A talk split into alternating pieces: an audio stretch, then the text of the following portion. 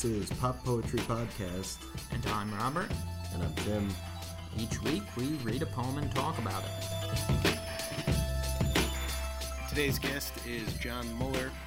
John will be reading the song of Wandering Angus by William Butler Yeats. You want a poem? Here you go. The Song of Wandering Angus. I went out to the hazel wood because a fire was in my head, and cut and peeled a hazel wand, and hooked a berry to a thread. And when white moths were on the wing, and moth like stars were flickering out, I dropped the berry in a stream, and caught a little silver trout. When I had laid it on the floor, I went to blow the fire aflame, but something rustled on the floor, and someone called me by my name. It had become a glimmering girl with apple blossom in her hair, who called me by my name and ran and faded through the brightening air. Though I am old with wandering through hollow lands and hilly lands, I will find out where she has gone and kiss her lips and take her hands, and walk among long dappled grass and pluck till time and times are done the silver apples of the moon, the golden apples of the sun. John, what first attracted you to this poem? It's the sort of poem that grabs you on first read. I think it's uh, you know it's a very simple sounding musical poem, um, but it has a surprising amount of depth to it, and despite its its economy, it, it creates this entire myth in a few short lines, and, and I was attracted to to the mystery of it, to how he creates these effects. Um, with such economy and how he tells a story that, that stays in your head long after you've breezed through these three short stanzas. I went out to the hazel wood because a fire was in my head. It's a strange thing. What's a what's it mean to have a fire in your head? It's got you already, right? On Yeah. the second line. Um, actually, I, I'd like to talk about the title a little bit before we get into the lines, if that's okay with you guys. Yeah, sure. uh, because this i think there's a lot to unpack just in the title. First of all it's a song right? And it's song like uh, when you read it it's it's musical it's it's sturdy. It's written in this loose iambic tetrameter uh, that flows very well in fact, if you Google the title of this song, the first thing that comes up is this really terrible rendition that the folk singer Donovan did in 1971. I don't recommend it. But it's proof of concept, right? That this works as a song. It's three stanzas, eight lines a stanza, uh, A, B, C, B rhyme scheme, you know, repeated throughout. So it's it's very much like a folk song, and I think that Yeats wrote it with that in mind. And in fact, I'll talk about later, he, he claims to have been inspired by a folk song when he wrote this. I'm also interested in Wandering Angus himself. Um, but even something as simple as the preposition of, that is, it's a song of Wandering Angus. Is it a song about Wandering Angus? Is it Wandering Angus's song? And I think that how we read that preposition affects what we expect from the poem. That is, if it's Wandering Angus's song, we might expect a personal lament, uh, you know, something expressing his his own travails. And yet, if we read it as a song about Wandering Angus, we expect something to happen. We expect folklore of some kind. And as we find reading the poem, we get both. Right? It works as both a personal lament and a legend of, of sorts. Wandering,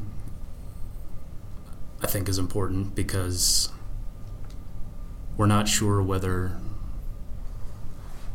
the wandering starts over the course of this poem. You know, we have what looks like a guy going out on a journey. But was he wandering before? Is this something, you know, intrinsic to his character? I'm not sure. Mm-hmm. And then finally, there's there's Angus, uh, who exists in in Irish folklore uh, as this a member of a mythical, mythological race who may or may not be a god. You know, there's some associations that I think that Irish readers would bring to the poem just from that name, and yet Yeats isn't telling us an, a well-known Irish myth. He's, he's writing a story. Uh, so he may actually be subverting some of the associations that people would have with this name. So do you read the the I in the first line as Angus? As Angus speaking, Yeah. I think we have to, right? Um, if if the first person narrator is not Angus, then it's hard to say exactly how this would be a song of Wandering Angus, right? Yeah. So does that I mean, does that sort of take a couple of the possible readings of the preposition of off the table? If like if it is if the I in the poem is Angus, then can we say it's his song, he's singing it?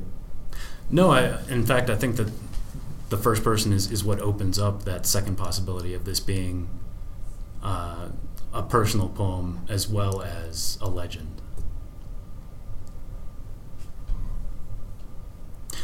But you asked about the first lines. Yeah, it also seems to concur with the title that he's going out into the woods and he's a wanderer. He's a vagabond of sorts who uh, has a fire in my head. Would any ideas what's it mean to be a fire, to be constantly moving, flux? Yeah, that's that's the line that grabs you. the The word fire, just the sound of the word, really jumps out after the the very gentle hazel wood, because a fire was in my head, and there is, I think, a very prosaic reading that we could apply to this line. Uh, he was thinking of a fire. That is, he he went to the wood, perhaps with the intention of building a fire. But I, and I think a lot of other readers, are inclined to a different reading. That is, that the fire is some sort of psychological state.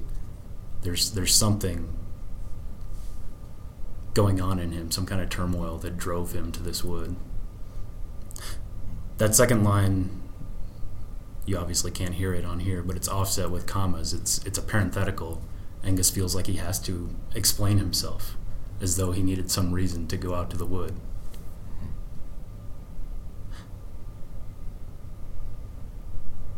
But beyond the word fire and its associations, we're not told anything about what this could mean if it does describe a psychological state. Yeah, I'm not sure if he's wandering randomly or if it's as if something is calling him there, even if it's his psychological state or nature is calling him. Uh, and why would a fire belong in a wood? That seems to be a recipe for um, potential disaster, maybe. Right.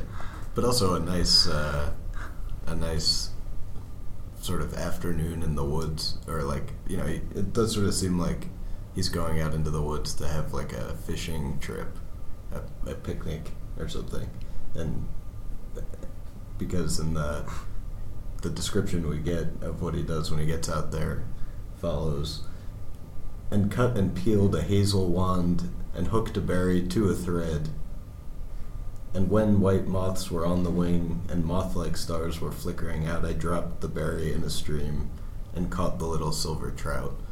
So, if it is a fire that's causing him to go out into the woods, um, you know, the desire to go and build a fire, it's striking that the first thing he does is not go build a fire, but go fishing. Yeah, and you were inclined, you know, knowing this the scenario that he winds up fishing here, you assume that he would go out in the afternoon. And yet we find out in this first stanza that that's not what's happening. That he's fishing at night in the woods, which seems like a strange thing to do, right? Whatever it was that drove him there seems to have been very urgent and probably not very planned. He doesn't take a fishing rod with him. I've read Angus described as a fisherman, but he doesn't really seem like a fisherman in this stanza. He seems like a guy who went to the Hazelwood and it occurred to him to fish. Although he does have at least fishing hooks with him, so, you know, he has that much preparation. Also, maybe the fire. Sometimes you're in civilization and there's so many inputs on your mind and it's chaotic in your head, and you just got to go out and fish and go into nature for a couple days and just let it simmer down to relax the fire, not to expand the fire necessarily. Yeah, I think that's a compelling reading that he was driven away from this fire and into a more peaceful setting. I'm curious about what the significance of the hazelwood itself is. Um, if you pull up hazel trees on Wikipedia, there's in fact a section devoted to a Celtic myth about a ring of hazel trees around a pond that drop their nuts into the water. The nuts are eaten by salmon, and the salmon absorb the wisdom that's supposed to inhere in these trees by eating the nuts. And I wonder whether readers are supposed to pick up on that association. Only readers very well versed in Wikipedia, I think. the ones who've done their deep research, yeah. Yeah. Well, here we see a berry dropped in the stream, not a nut, but uh, and he catches something, and the silver trout. Uh, we also see in imagery white moths were on the wing. Does that mean they're f- just flying around on the wing? Yeah, so he he gets out to the wood. He cuts and peels a hazel wand. Now, a hazel wand doesn't seem like a very sturdy instrument for fishing, right? This all still feels very ad hoc. Uh, he manages to hook a berry onto a thread. Again, not a fishing line. Um, and berries don't seem like the best bait to catch trout. Yeah. yeah. Uh, again, I've I've gone deep into Wikipedia for this, and trout mostly eat other fish. they they do also eat insects, um, which is why fly fishermen love to fish for trout. But you wonder whether plunking a berry into a stream is really a likely way to catch a trout or any fish at all. So there's something I think already a little bit magical just in the way that he's set up his, his fishing expedition.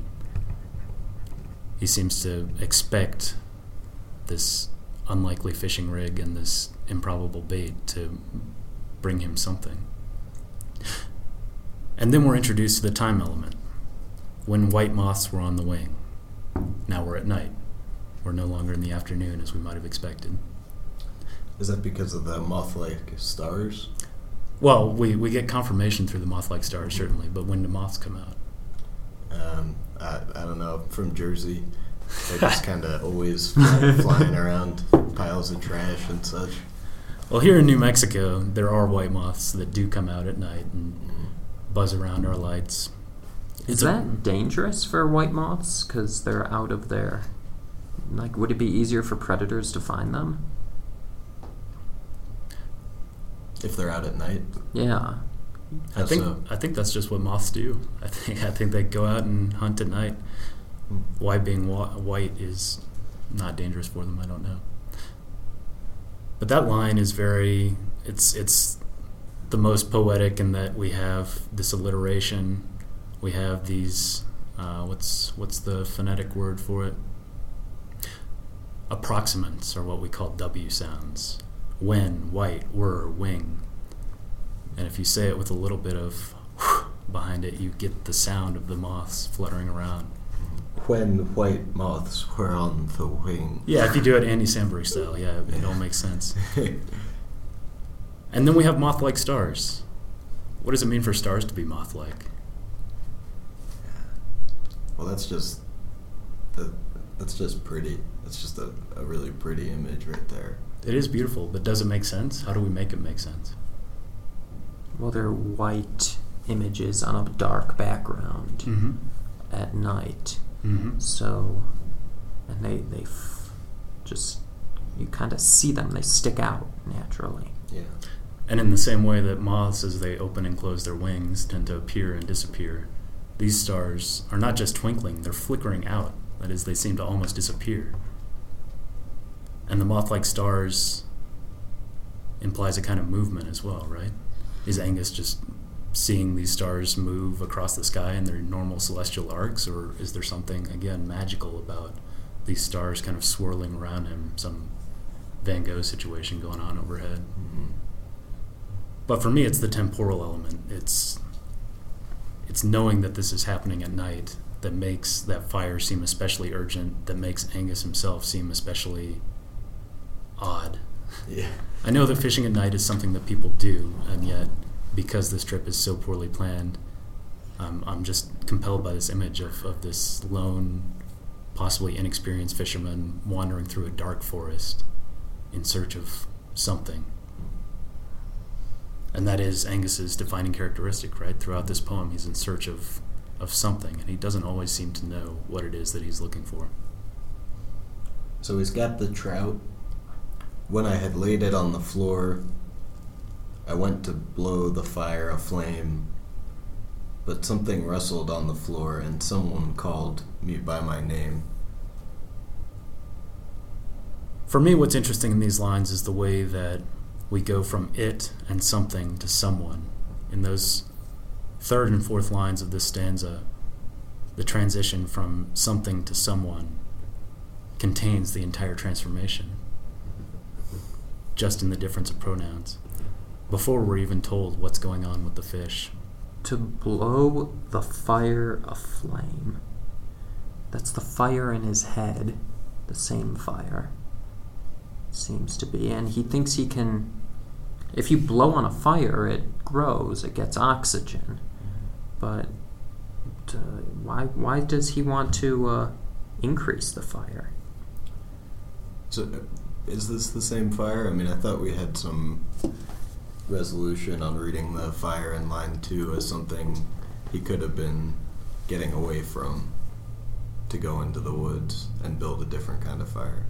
Unless we're attracted to the reading that the fire was his plan all along, that the fire in his head is the fire that he's now blowing aflame.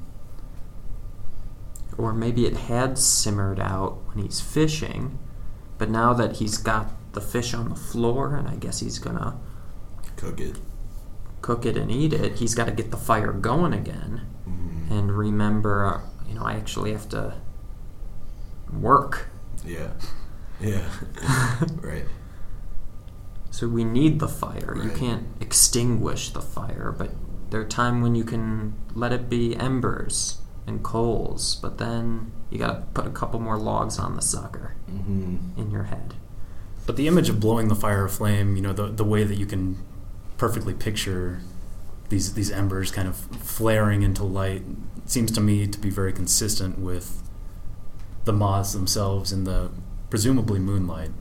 Although it's interesting that Yeats never mentions the moon in the first stanza, and yet you picture it perfectly, right? The moonlight on the stream, on the moth's wings. That's what I mean when I talk about the economy of this poem, that he creates images without even bothering. Words like silver and white give you the entire scene. Yeah. The certainly the sil- the little silver trout. That you, I could only picture that in the moonlight. Because trouts aren't exactly silver. I assume you've Yeah. seen them. I don't know if they have them in Jersey, but Yeah, they're, I think they're mostly green there. Off shades of blue and yellow. or or is the silver trout, you know, silver in some in some more literal sense? That is, is it made of silver? That would be consistent with the kind of folkloric tale that we're telling here, and it resonates certainly with the silver apples of the moon that we get at the end of the poem. Here we have this trout in the moonlight, and it's silver. Mm.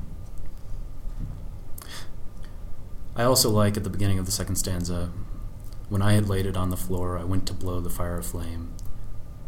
We're very much in Angus's head. We're seeing what he's seeing, and we're surprised as he is when we hear this rustling behind us.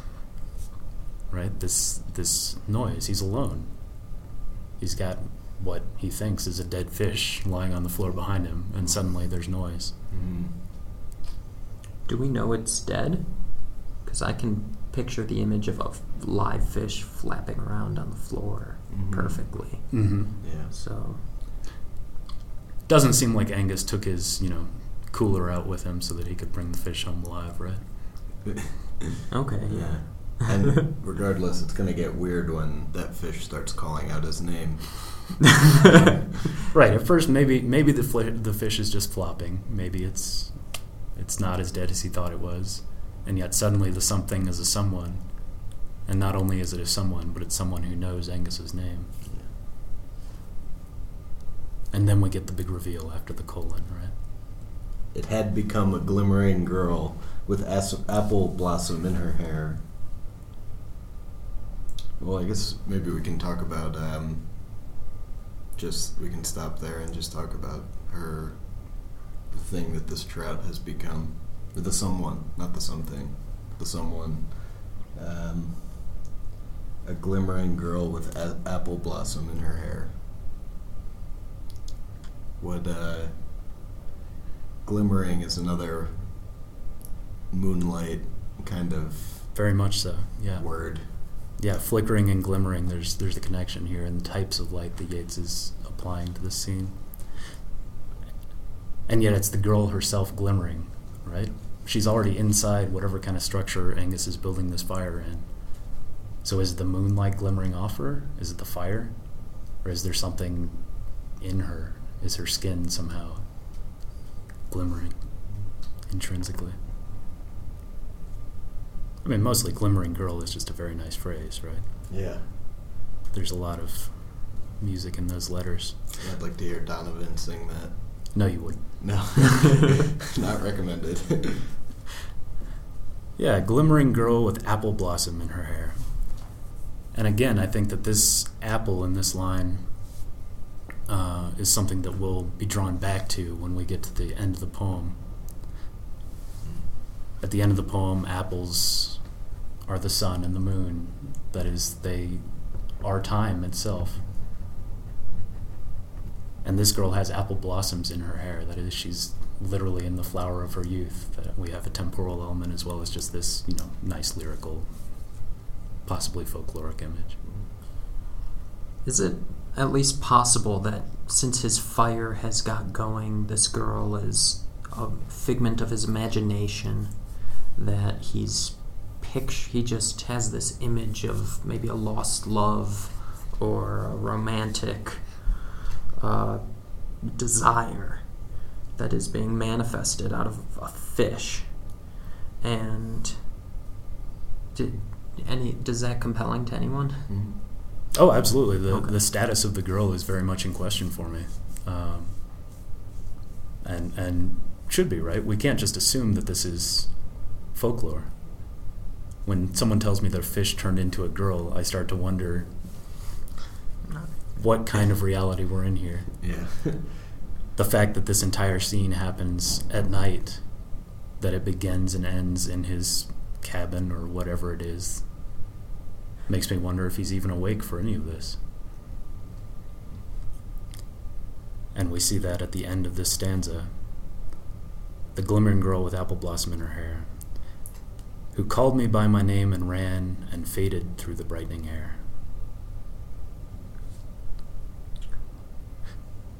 So he reiterates that she's calling him by his name. This is somehow very important to him. That she, or what used to be it, knows him in some way. But she doesn't really seem like she wants to have a conversation, right? No. So, if this were something like a dream state, I don't think we would be allowed to ask why why she ran away. That's one of those things you just kind of accept in a dream. Fish turned into a girl, girl ran away, and then I woke up or something like that. Well, the the air is brightening, which means I guess day daylight is coming, and the moon or the fire it's not glimmering off her anymore, and then she just goes away. Right. Is she fading because of distance? Is she fading because of daylight? Is is this something that just vanishes in the daylight? Is the girl still real at the end of this stanza, right? Or has she disappeared or left us for a spirit world? Obviously Yeats is very interested in the spirit world. But she seems to want him to follow her. When you call someone's name and run away, you expect them to come after you. Mm-hmm. Where is she going and why does she want him to come with her? Well, I guess we'll see if uh, we get to answer that question in the final stanza. Though I am old with wandering through hollow lands and hilly lands, I will find out where she has gone and kiss her lips and take her hands. I love the jump cuts between the stanzas. That is, between the first and second stanza, we're immediately transported from the wood back into Angus's home. Between the second stanza and the third, almost an entire lifetime has passed. Suddenly, Angus is old. So, anyone who is reading this poem expecting Angus to be some sort of immortal Irish mythological figure has to deal with the fact that this young man is aging. Mm-hmm. He's old with wandering. In pursuit of this girl, presumably. So you're imagining that time has passed, and in that time, that's when he was doing his wandering. Is between the second and the third stanza that we're we're getting sort of in the first two stanzas the an account of why he started wandering, and then in the third stanza, um, the effect of a life of wandering. That's certainly how I read this poem at first. The more I think about it, the less sure I am that he wasn't wandering before the poem began, that the fire in his head isn't some sort of permanent thing that he's constantly trying to get away from. And what he's what his fire burns for isn't in this world of hollow lands. It's in this spirit world. It's faded away, but his fire is still burning for this beauty, poetic muses, whatever's in this other world. And he, he can't get it. He just wants to, to be with this girl. Yeah, and why does he want to be with this girl? He knows nothing about her except that she used to be a fish, and she knows his name. Mm-hmm. Why would that compel you to spend your entire life looking for this person? Was she that beautiful? That mysterious? She was the fish that got away. he was gonna he was gonna eat her that night. He had the fire already, and then uh, she she wandered off into the spirit world. she is the one that got away. I will find out where she has gone. He just has to know what happened. There's this mystery, and he's a detective who has to solve it. And then kiss it. and hold her hand. He's, Take her hand. He's, he's very determined, and he seems sure of himself still. If I had spent my entire life wandering in search of something and hadn't found it, I don't think that I would say I will find it. Is that just a statement of determination, or is there some sort of real certainty behind this? And if he's certain, why is he certain? Given that the last time we saw the girl, she seemed to be literally disappearing before our eyes, it seems odd to expect that you would find her at all. Who knows where she is, or if she is, that she exists anymore? Is this an expectation of finding something after death? Is that why he feels so certain? But it, it's not. I mean, that I will is not just the about certainty. That's this is an act of willing. I I have determined that I will find her. Doesn't necessarily mean that you believe you will find her. It just means that this is my will. I will try. I will make this my life's work. I think that's cheating a little bit with the equivocation of the word will, but you're right that saying I will do something can just be a statement of determination of, you know, not of certainty, but of a drive. Mm. It's, it's also a possibility that there is a touch of madness to this person. And he's. A touch? okay. he just saw a fish turn into a person. That sounds like more than a touch to me. Well, he, he, he uh, point taken, but uh, he's he's having visions. He's chasing this myth. Angus seems mad, but it doesn't really seem mad. It seems like a beautiful endeavor too. On the other hand, yeah, it does. It seems beautiful and, and natural in some way. That is, as crazy as the whole scenario seems. I don't know that I would feel crazy if I went and pursued this this beautiful ethereal thing throughout my life.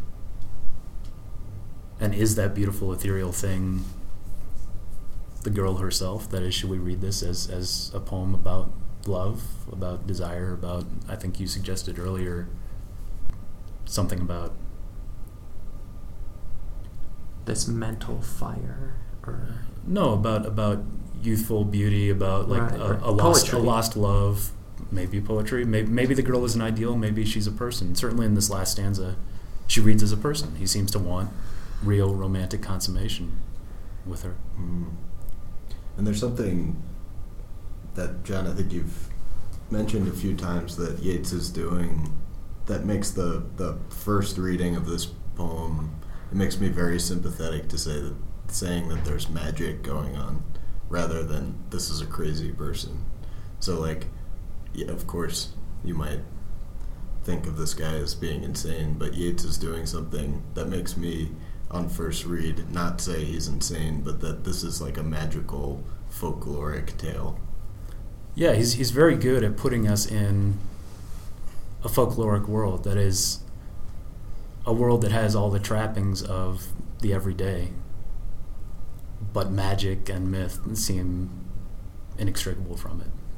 and walk among long dappled grass, and pluck till time and times are done the silver apples of the moon, the golden apples of the sun.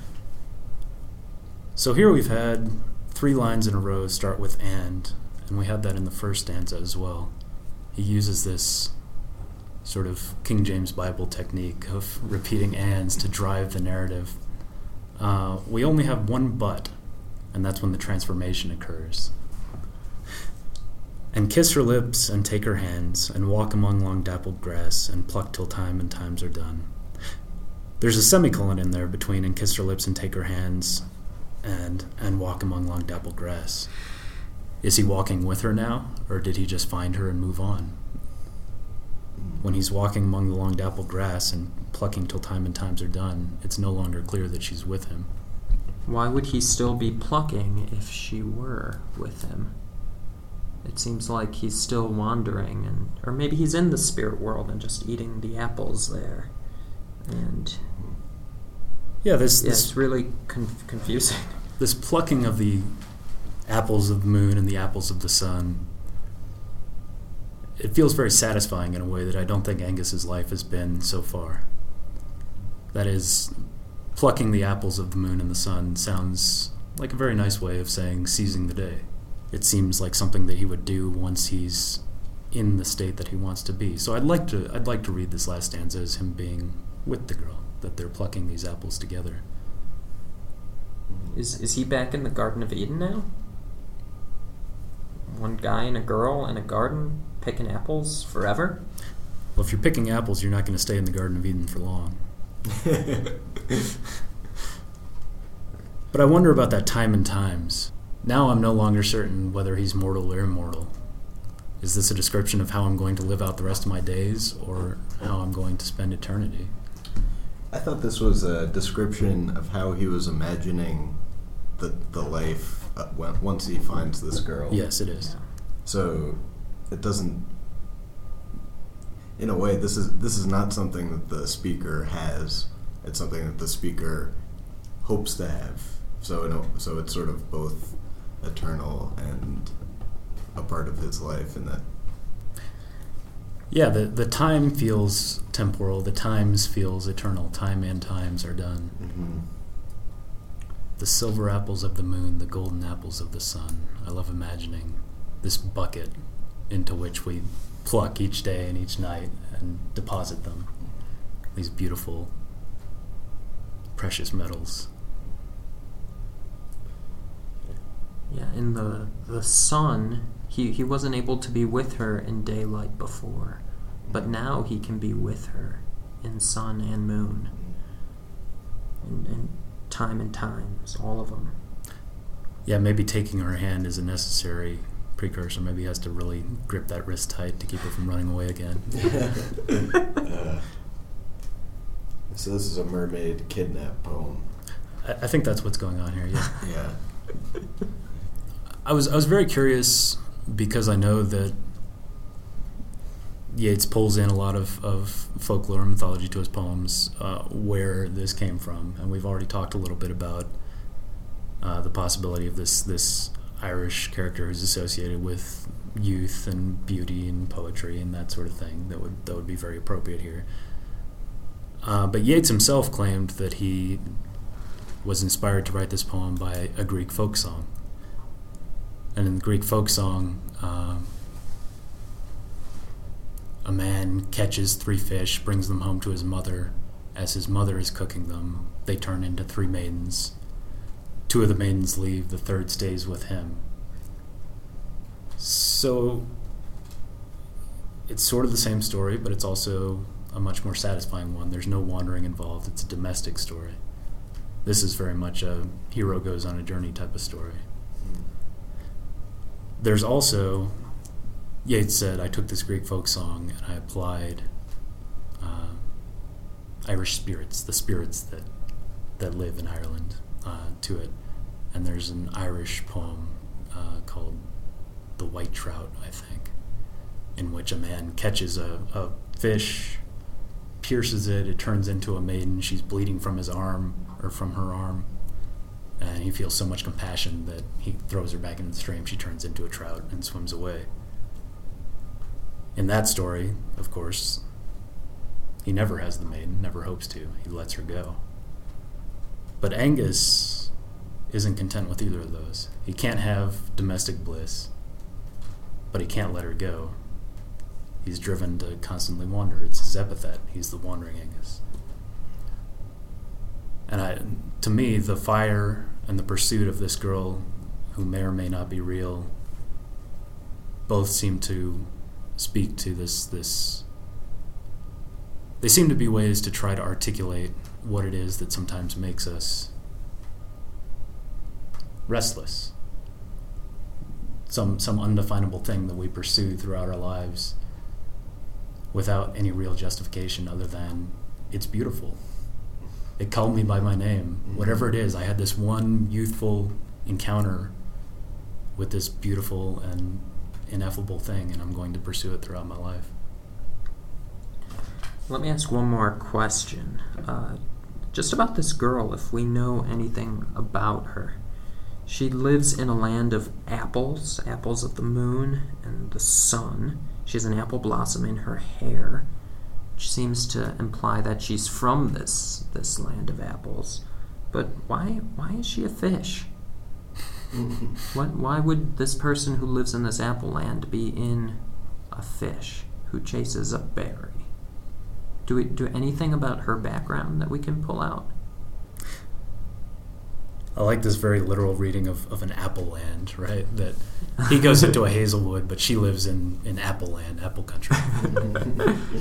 this this orchard somewhere full of metallic apples. Western New York.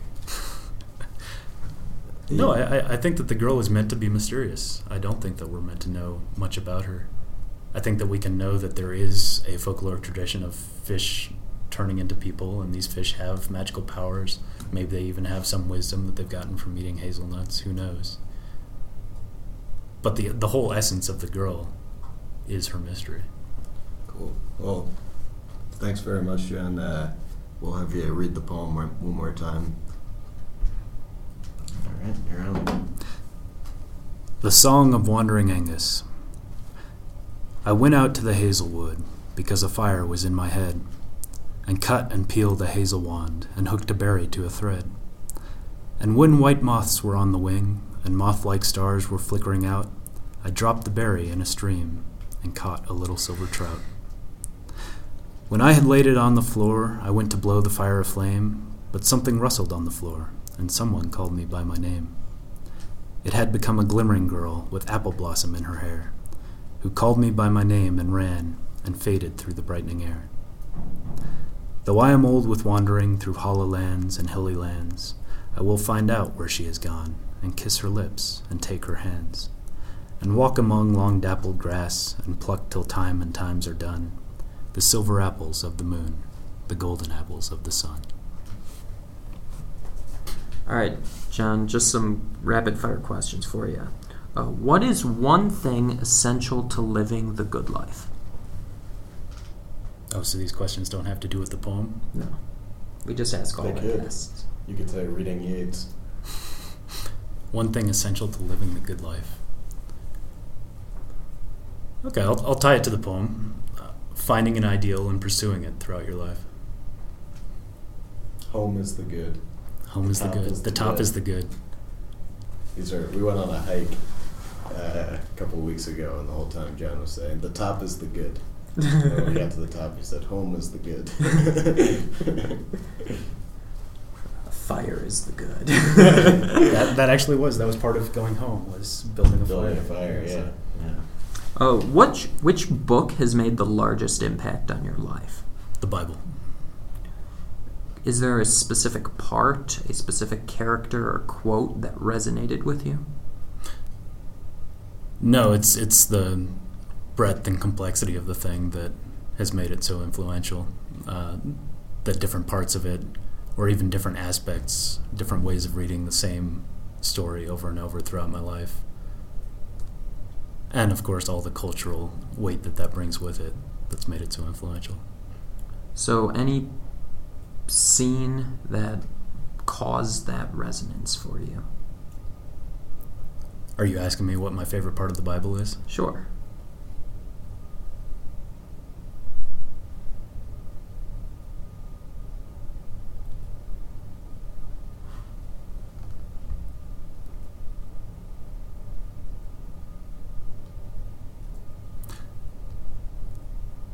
One of my favorite parts of the Bible is Christ on the cross.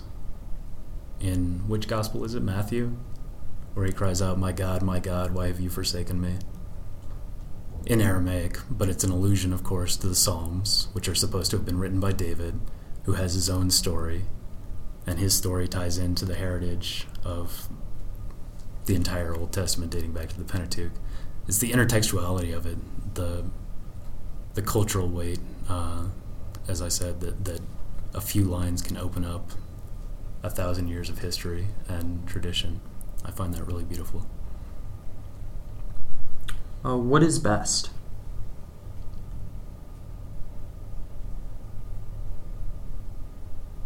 I don't understand the question. And I won't respond to it. That's perfectly fair. All right, John, thank you for your wisdom. Thanks.